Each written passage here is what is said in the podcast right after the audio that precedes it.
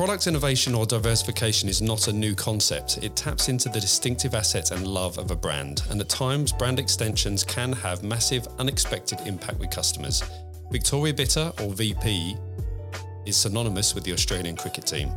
In 2019, to coincide with the upcoming Ashes cricket series, VB paired English tea with its beer to create VBT, a combination of non alcoholic Ceylon black tea and Super Pride hops, the hop variety that gives VB its characteristic bitterness.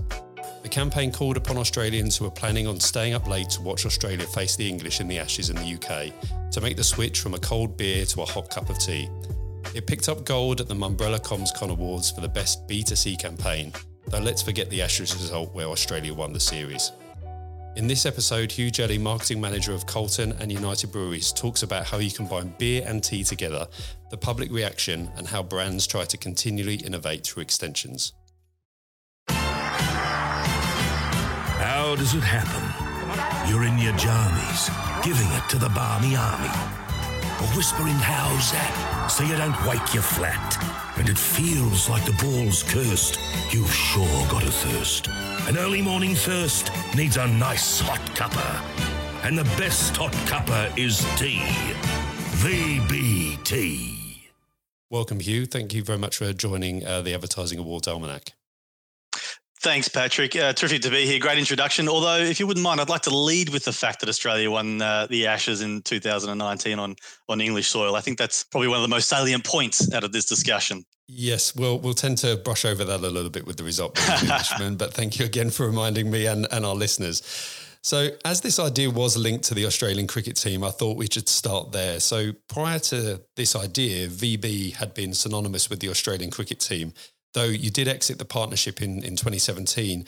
So, how important is the sport of cricket to VB, even though you are no longer an official partner?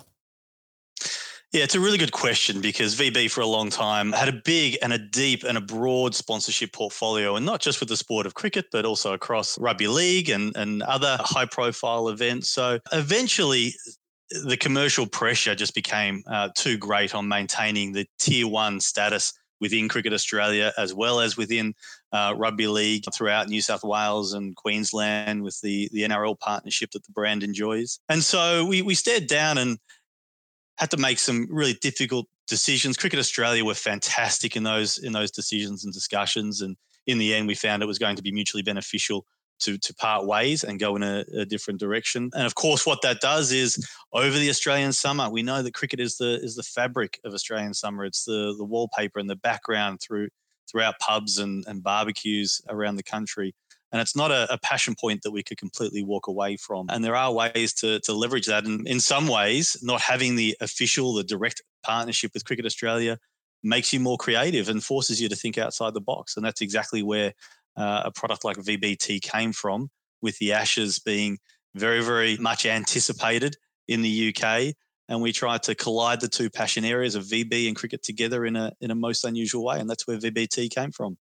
That's a great thing you say there around how do you be creative about not having formal rights when you previously had it. So but having that long term association, you've obviously utilizing the, the, the recall of that. But what tips would you be giving other brands when they're thinking about involving themselves in a partnership or or a sport that they've had previous association to, but have to start thinking creatively here?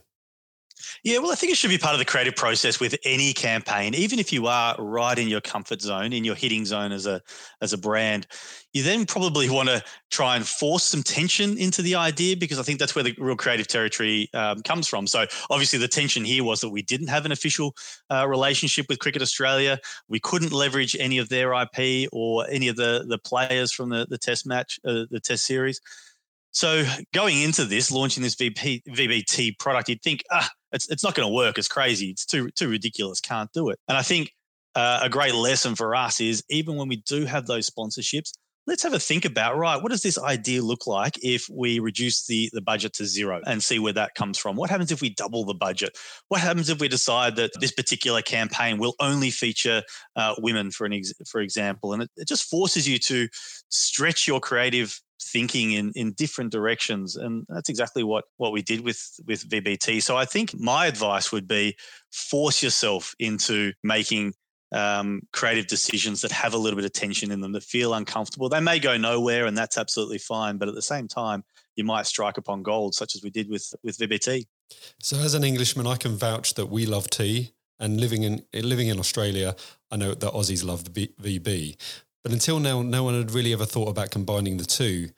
Was this an idea, forgive the pun, that you were brewing for a while?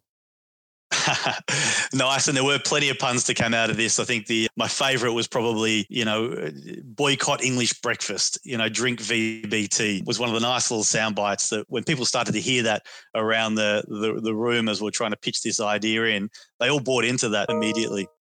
No, it was a look. It was an idea that Clemenger BBDO in Melbourne presented to the, the VB brand team, probably three or so years ahead of the 2019 Ashes series. It was just an idea that they had, and they they pitched it. It was a low cost idea, fun idea, uh, just for PR at the time.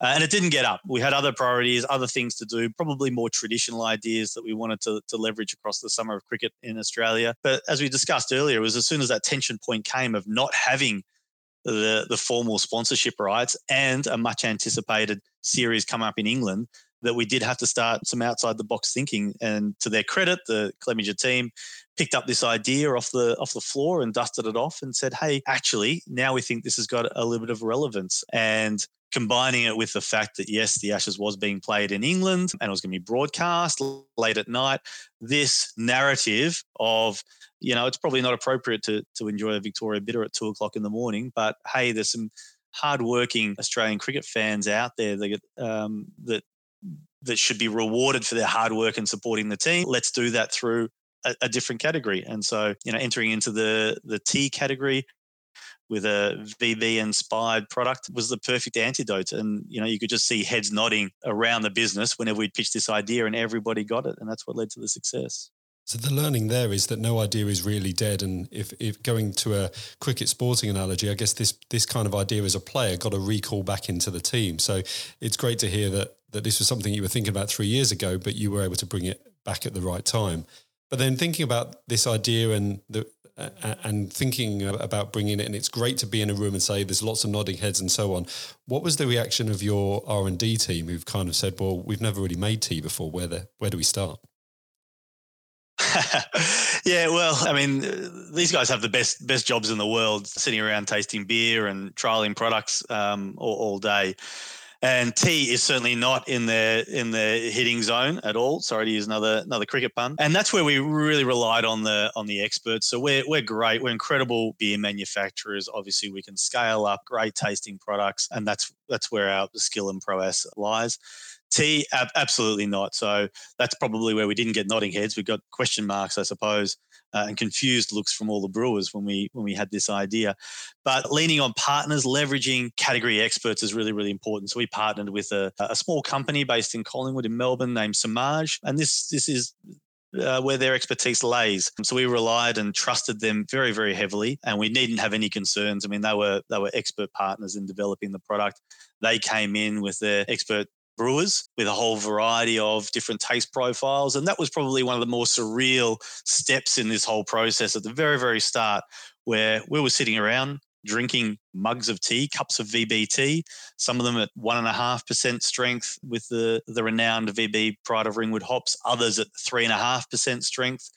And we had to make a decision about right, what was this? Where was this product going to lean? Was it going to lean further towards beer or further towards tea? And ultimately, we decided tea but it still had to have just a little aftertaste of the of the pride of Ringwood VB hops. And I think we we ended up producing a, a great product that I think tea and VB drinkers and tea taste like from an alcohol prospect. So I was going to ask the process of the taste testing. Was that something that you were heavily involved in? Was there a lot of a, lot of different tastes and, and trial there? Absolutely. Look, we, we did it all in, in one afternoon. They came in, had it all laid out. You know, the Clemenger, the creative agency was involved, the brand team was involved, and our brewing team got involved as well. But look, I think they laughed it off. They they really couldn't add any more expertise, and and that's where having you know trusted agency partners or specialty partners is just so valuable in this space because it had to have credibility within the tea industry. It couldn't be something that the tea industry would would completely disregard as a novelty product. I think that was a big concern going into this this entire campaign that if it was just seen as a novelty, as a complete ha ha funny joke, then that would in some way rub off on the VB brand. And that's all we're good at is just fun and and you know making fun of other other categories. And that's absolutely not what we wanted to do here. We actually wanted to produce a product that had respect for the tea category. And I think that's what we that's what we did in the end. And we were conscious of that right through the entire process, from the comms to the packaging, and indeed in the the original product development as well, to ensure that it was a great tasting product in itself, without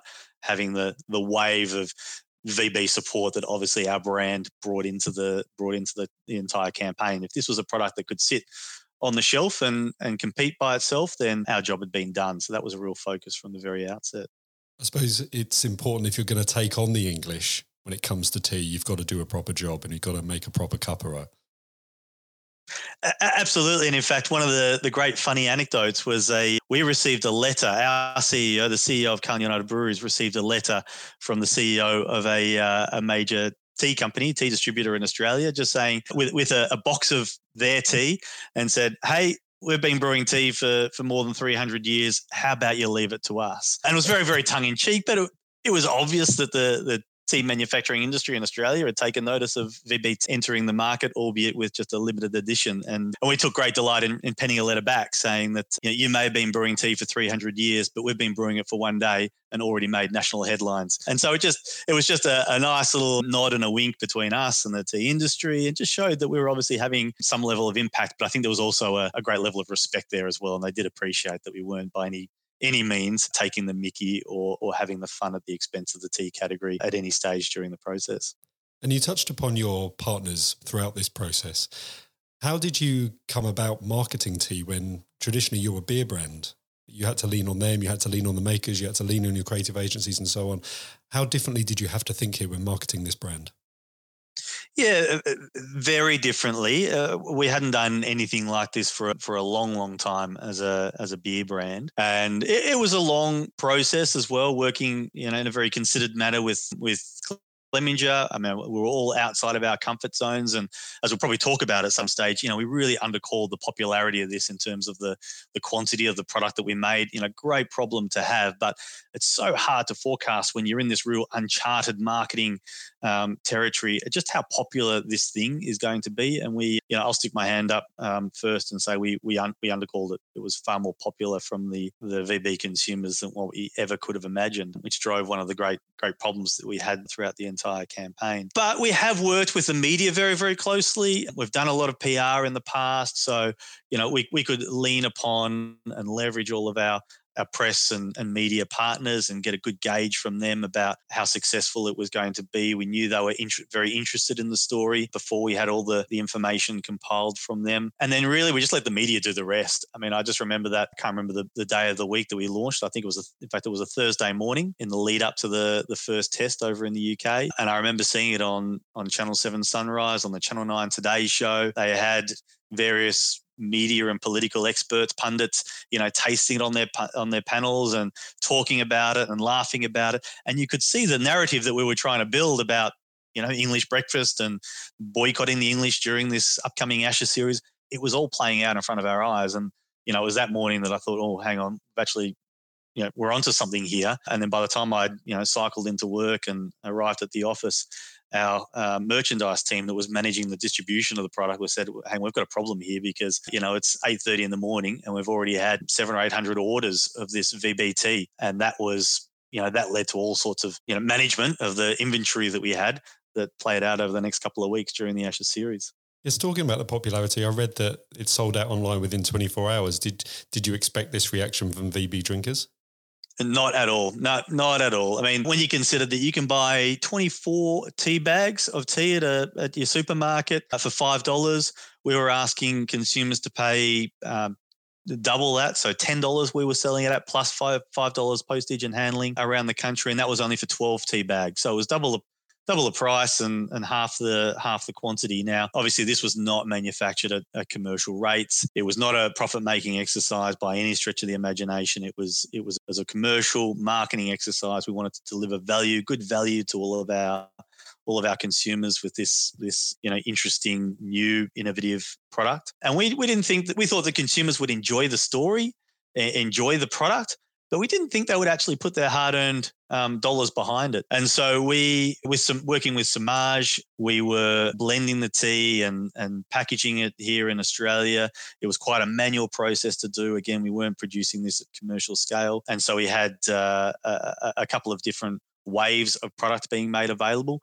But on that first day, we realized that we had to make this, the second and even third waves of, of production, even though they hadn't happened yet. We had to make them available on that day because we knew that uh, we'd sold out of that first wave you know, in the in the first morning, and then we had evening news, and we knew we had interest from Channel Seven, Channel Nine, Channel Ten, all ready to go to air with stories directing people to the to the website to buy this tea. And we had it marked as sold out by three o'clock that afternoon. So we had to, you know, make it available again, knowing that you know, fast track the the manual production of it and get it all going. And then it's, it still led to problems of it was supposed to be a six week campaign, but we had sold out of all the product that we'd we'd manufactured and could manufacture within 48 hours of the, the campaign being launched. So that that problem again, that that tension arose to new solutions as to how to give this campaign longevity for the six week Ashes tour. And the partnership that you had with Steve Waugh, the ex Australia captain, with his foundation, was that something that you'd planned to do, where you put the final 11 boxes up for sale on eBay, eBay with the proceeds going towards helping children in Australia battling rare diseases? Nope, not at all. So that was part of the the uh, you know, how nimble and flexible and agile we had to be with the idea. So yeah, you've, you've touched on it perfectly. That when we ran out of tea product, we needed to find a way just to keep the conversation going and and you know keep the idea alive for the duration of the ashes ashes tour. So that's where that idea came from. Look we we ended up pulling back on a lot of the tea product that we were sending out to influencers. We found we just we just didn't need their their support in the end. So we we stopped the the, the delivery of a few boxes of tea gave Steve Waugh's management a call and um, and the people behind his foundation and said, "Hey, look, do you want to help here? We can we can raise some money here and help keep this conversation going for the for the remainder of the Ashes series." They were fantastic. They took the call. They understood it. They got it. Appreciated that we weren't we weren't making fun of anyone, and in fact, we were leading right into the how important this particular Ashes series was. And if we could raise some money for charity at the same time, then you know that was uh, that was the cherry on top as far as they and we were concerned. So, yeah, that was a good example of just being being nimble and being being flexible with an idea. And that worked brilliantly for us. We were able to raise an online auction. I think the first box of tea sold for, you know, we were talking about boxes of tea being available on supermarket shelves for $5. We were selling them at $10. Well, the first one that we got Steve to sign sold for $500. And so that final 11 box of tea, uh, you know, boxes of tea, we were able to raise some, some great funds for the Steve Waugh Foundation. We really appreciate uh, their support and, and helping get behind the product as well. Fantastic result for charity and fantastic result for your brand, and of course for tea drinkers out there and VB drinkers too. Just lastly, I wanted to ask you from tea to cologne. There was uh, last year there was the launch of uh, VB men's fragrance, where some might say that men already smell of beer, but how do you bottle the smell and become the fastest uh, uh fastest selling scent of 2020? Yeah, well, it's an interesting one because that was a that was a far more planned out campaign. So I think VB Cologne was actually in the I guess it was in the creative process. It was it was just an embryo at the time that VBT was was going to market, but you know it was planned out a year in advance. But we were absolutely able to take all the learnings from VBT to take into VB Cologne, and one of those one of those learnings was to have a, a retail partner and I guess a uh, manufacturing scale solution set up to handle exactly that problem we ran up ran into with VBT selling out so quickly. And so Chemist Warehouse came on board, and, and they've been a, a fantastic partner to work with. And in terms of the the earned media and the press coverage, you know, while we were working on those two projects in tandem, ultimately the launch of them was 12 months apart. And we knew that, you know, when you put that much time in between campaigns, consumers, you know, they they they worry about and think about your campaign for, you know, if you can if you can capture their attention for five seconds as a marketer, you've done a good job. So put 12 months in between them, and there haven't been any similarities drawn between those campaigns. But very very similar process. We've had some experts in the fragrance industry. Again, we we make beer. That's that's our wheelhouse. Uh, we had to lean and and rely on and trust our, our fragrance partners in the development of that product. You know, ensure that there was a little bit of a, a VB spin in there. But again, it's a standalone product that, you know, if you bought that without knowing it was packaged as as VB cologne, you used to be very happy with the the product that you'd purchased off the off the shelf. And building on all the learnings from VBT, I mean, that's been an even greater success on uh, a far greater commercial scale as well as a PR scale as well. And that's where, you know, the learnings from VBT and capturing those learnings, feeding those learnings back into the creative process as a marketer is is really, really valuable. But the watch out is there now for Victoria Bitter, but that's not something we can rely on. We can't just release a novel product year in, year out. We've had two great successes in a row, but I think now as a brand, we probably want to lead into into you know a, a different direction rather than just producing a, a, product because we might quickly become, you know, cemented and pigeonholed in that space and that we don't want to be seen as a one trick pony. We've got, you know, with a, in the beer category, having such a culturally relevant product in Australia, there's a lot more that we can do and we shouldn't limit ourselves just to just to products like tea and cologne on an ongoing basis. Important to always get back to your core and to think about as we're going into the weekend, you've got me in the mood for having a VB this weekend. So again, thank you, Hugh. Hugh. This has been a, a, great conversation to really understand how you've extended the brand into tea, into cologne, and, and but also not forgetting the core part of your product. So thank you very much again for joining us, and congratulations on a fantastic campaign. I, I look forward to seeing what's next for for VB in 21 and 22. Thanks, Patrick. My pleasure, and I uh, hope you've earned it this week as well. Of course. Thank you.